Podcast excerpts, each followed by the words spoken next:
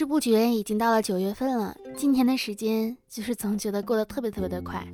如果你在九月份出生呢，首先要恭喜你迎来了今年的生日月，不管你开心还是不开心，生日月总是如期而至。你出生在九月，日语中的九月呢又叫做长月，意思是夜长之月，代表从这个月份开始，白昼将越来越短，黑夜将越来越长。过去的大半年呢，你都努力的生活在光亮里。现在你有更多的时间，可以把自己藏起来，躲在黑暗中，享受着这懒洋洋的月份。尽管长夜漫漫，但你不会无心睡眠，因为九月的夜晚会哄你入睡，然后轻轻跟你说生日快乐。Hello，亲爱的听众小伙伴们，你们还好吗？又到了我们愉快的周四啦。那在九月份到来之际呢，也是我们的秋天的到来之际。秋天来啦，感觉。嗯，秋风有没有陪伴着你呢？有没有因为黑夜的慢慢变长而让自己变得越来越开心呢？总之，希望九月过后日落匆忙，大家都能越来越享受生活的时光。这里依旧是我们温馨治愈、正能量、暖心暖胃暖被窝的小电台，我依旧是你们的小可爱兔小慧呀，嘿嘿。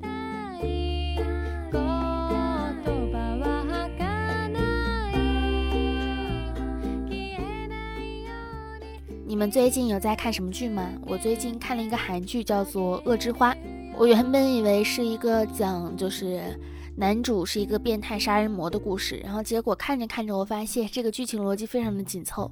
男主呢，就是可能他的性格从小到大就是那种不讨人喜欢的，都觉得所有的坏事都应该是他做的。但其实他没有做任何一件坏事，就是会受到各种各样的外界的一个影响啊，外界主观的判断啊，很多东西就直接主观的加到了这个人的身上。如果你没有一个好的人缘，没有一个好的外在形象，很多事情都会把这种邪恶的想法推到你的身上。就是看着看着，其实心挺痛的哈。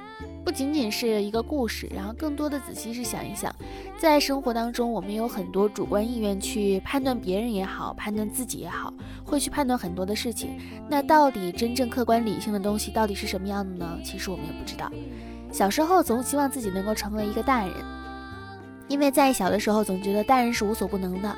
大人们能够去评判事物的好坏对错，他可以跟你说的头头是道，要这么做才是对的，因为他们有很多很多丰富的经验和教训。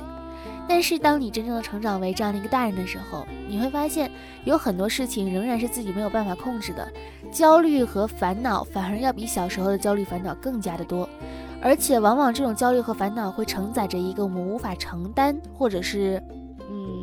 无法承受的一个结果和压力，又或者说是责任和义务，很多事情是我们没有办法去负担得了的。然后也有很多的办事情是我们没有办法真正的去做决策的。等变成了大人之后，我们发现我们真正能做的决定呢，可能只有对孩子说去写作业吧，对吧？然后或者是做一些生活中零零散散的一些琐事。我们没有办法成为顶天立地的大人，因为在这个顶天立地当中，首先有一颗足够强大的心脏，去面对风雨，也去面对自己。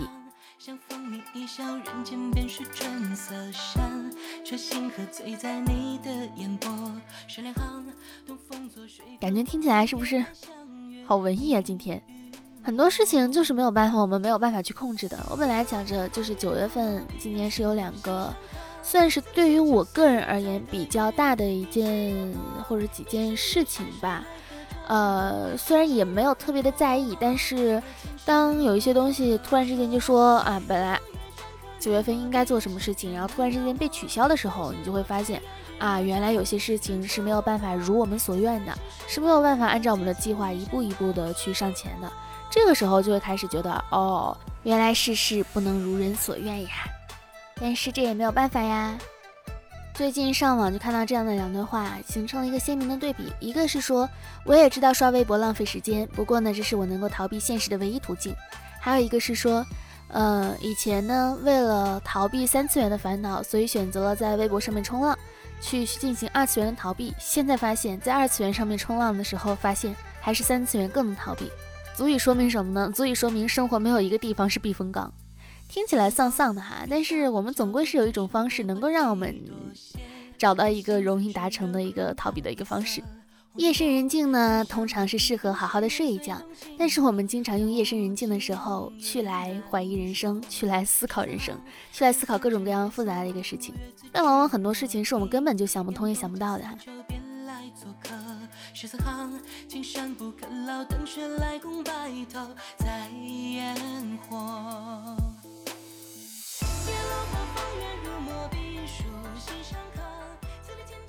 然后我看那个有人就说说是分享一下你听过三观最正的话，我看完之后觉得还嗯，我觉得说的还蛮有道理的。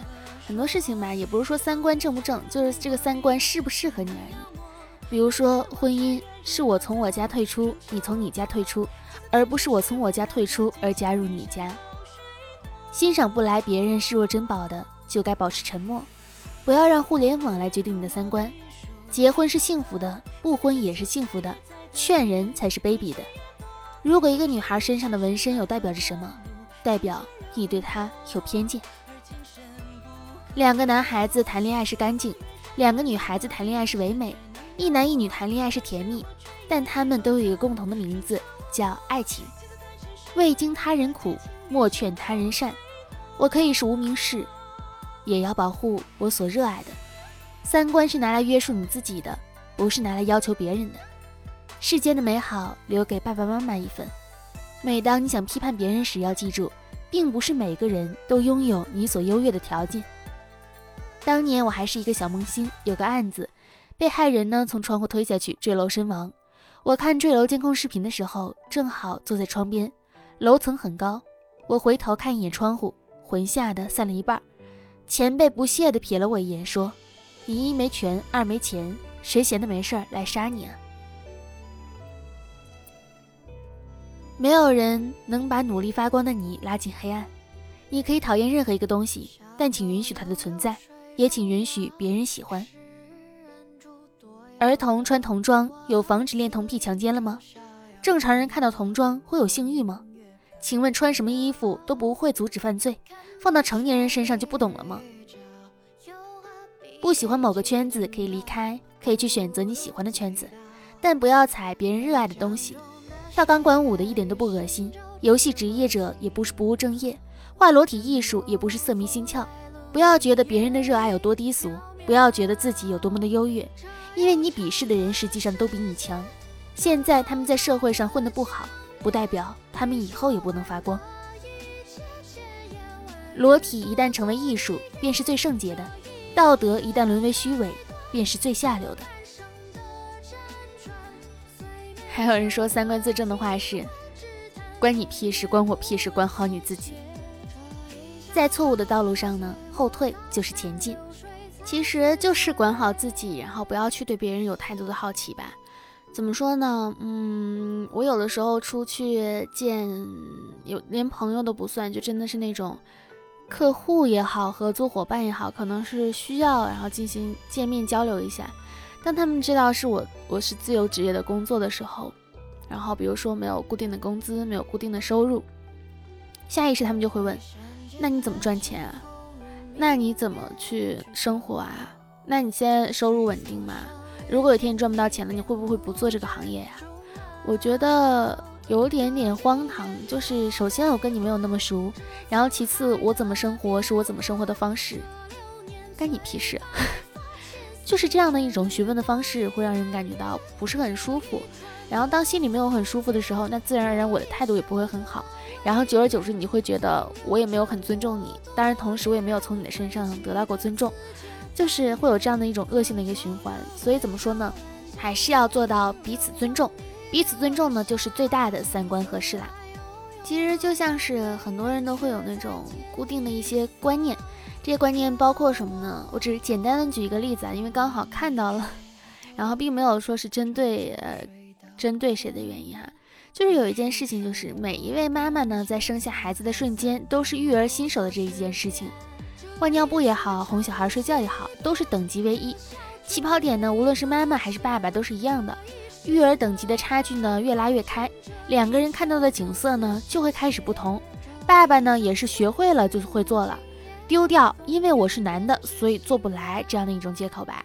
就不仅仅是这种妈妈和爸爸，然后很多事情的这样的一个固有观点，还有生活当中很多很多的固有的观点，我们都可以尝试着去抛开，然后跳跃这样的一个思维定式，你会发现一片不一样的一个天空，也许风景更美，也许没有那么的开心，但是这些苦和乐都是我们自己去感受的，感觉就会不一样，对吧？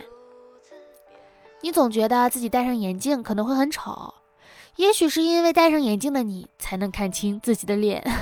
开个玩笑，哪有人是长得不好看的？没有没有，你本来就很美，嘿嘿。有的时候因为命运或者是因为现实，我们呢不得已的去放弃一些自己所喜爱的、热衷的、执迷的东西。那些曾经视之为生命的，终将成为怀念、叹息、笑中的泪。希望有朝一日能够重新拾起。愿人生呢少点留下遗憾，也希望就是想要重新拾起的时候，一切都还来得及。嗯，很少会有人，我觉得能做自己，能把自己最爱的东西做成是工作，并为之呃努力一生的人是极少部分的人。那这极少部分的人呢，获得了最大的幸运，但同时也承载着很多我们不知道的压力，这个都很正常。但是如果真的能有这么一天呢，我还是会希望能够。把自己的热爱和兴趣变成我可以一直让我一直快乐下去的动力也好，可以陪伴我一起生活下去，可以让我一直保持快乐这样的一种美好，能有这样的一种美好就已经足够的珍贵了。其实我们日常呢会有很多很多很多很多的痛苦，那日常最痛苦的呢就是处于某一种悬浮的一个状态，比如说又困又保持着一定程度的清醒，又无聊又不想真的忙碌起来。又耽于孤僻，渴望和人交流；又不满现状，又欠缺改变的动力。这种时候呢，只是觉得如果能安安心心的趴在地上一动不动，该有多好。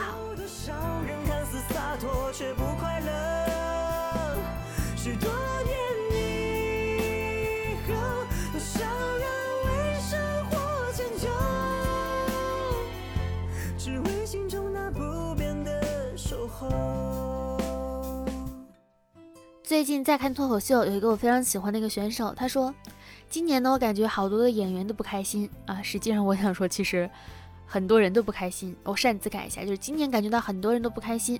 我觉得一份工作如果让你们不开心，你们就考虑换个领导吧。你们输了快乐，但拿了大王又能如何呢？是不是？命中注定要遇见的人，无论怎样都是会遇见的。有一个非常重要的一个社交礼仪，就是你无论如何都不要把话题引到自己的身上，不要把自己的经历和他人相比较。如果对方谈论失去了家人，不要就试着开始说你失去家人的烦恼；如果对方在说工作上的困扰，不要告诉他们你多么讨厌你的工作。这不一样的，永远不可能一样。任何的经历都是独一无二的，而且更重要的是，这不是在谈论你的事，你不需要在此刻证明你多么的能干，或者你经受了多少的痛苦。交谈不是用来推销自己的，对吧？需要自省一下。其实这个我也有这个毛病，就是跟人聊着聊的时候，会喜欢说，哎，我也是。但实际上，其实有的时候交谈呢，对方需要的是一个倾听，或者说是一个互相的一个共鸣。聊着聊着聊着，扯到自己身上，觉得很奇怪。但是分享欲呢，其实是一个很重要的东西，爱情、友情都一样。如果对对方没有分享欲的话，这段感情呢，差不多也就结束了。会有那种，我只有喜欢你才会愿意跟你说一些叽里咕噜的废话，告诉你回家的路上一只金毛对着我眨眼睛。今天的早餐比平时多了两个牛肉丸，风好大，把我头发都吹乱了。快看啊，我这边的星星超闪的。以前，嗯，在暧昧或者说在谈恋爱的时候，会习惯把这种生活当中的小事分享给那个男孩，然后会跟他说这些奇奇怪怪有的没的。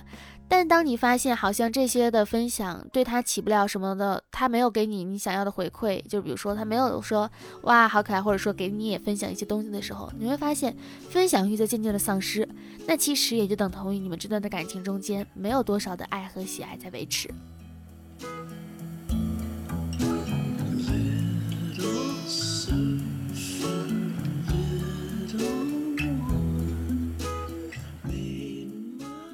所以这是不是也能判断一个男人是不是喜欢你的一个标准？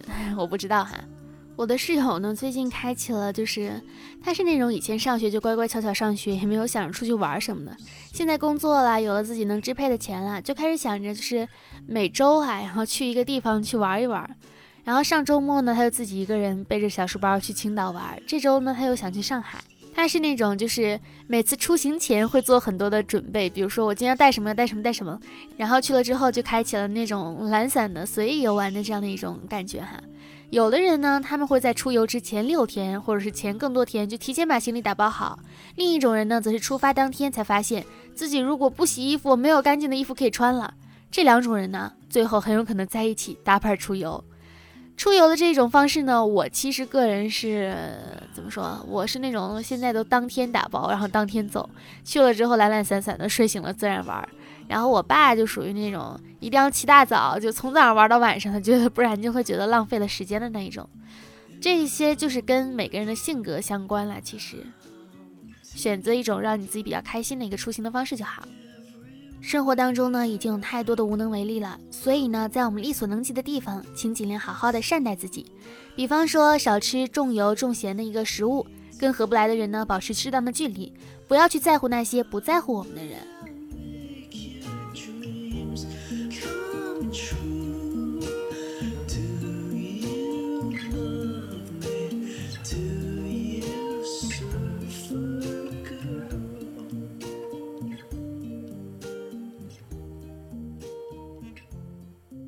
好啦，那本期的小电台呢，到这里就结束啦。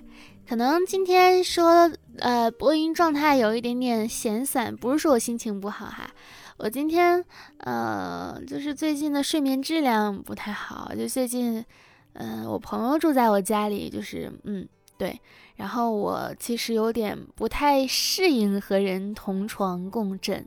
因为我们家是两室一厅嘛，另外一个房间是我室友在住，所以我朋友来，我们两个一般都是他的朋友来了住在他房间，我朋友来住在我房间，我就有点不太适应跟人同床共枕，就是这两天晚，而且我睡眠又比较的轻，比如说如果他要是早上醒的比较早的话，动了一下，我基本上我就醒了，然后嗯，就睡眠质量不太好，然后导致就是好像没有很好的一个精气神儿，但是要相信我还是非常开心快乐的。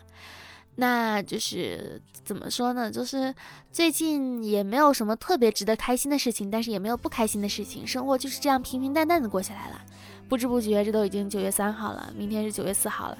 九月四号是什么日子呢？是我还哎，九月五号是我还信用卡的日子，但是就马上就快了哈，就说明什么？说明生活中真的有很多那种不期而至的花费。你那赚钱不知道，永远不知道钱从哪里赚的，但是钱怎么消失的门儿清楚哈。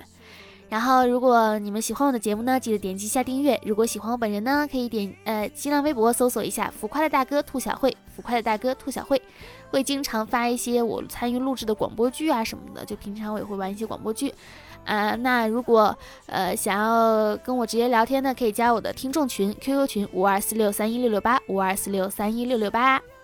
嗯，敲门砖就是我们的节目名字，以图为快哈。好啦，感谢大家的收听。希望我们下周四不见不散，拜拜！要有好心情哦。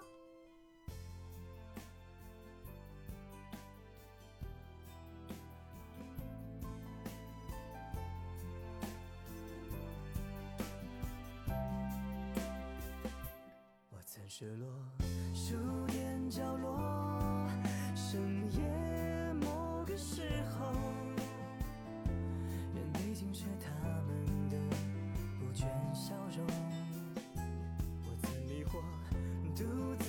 太多，无非自己浅薄。而现在是否能读懂几分成熟？记忆之中，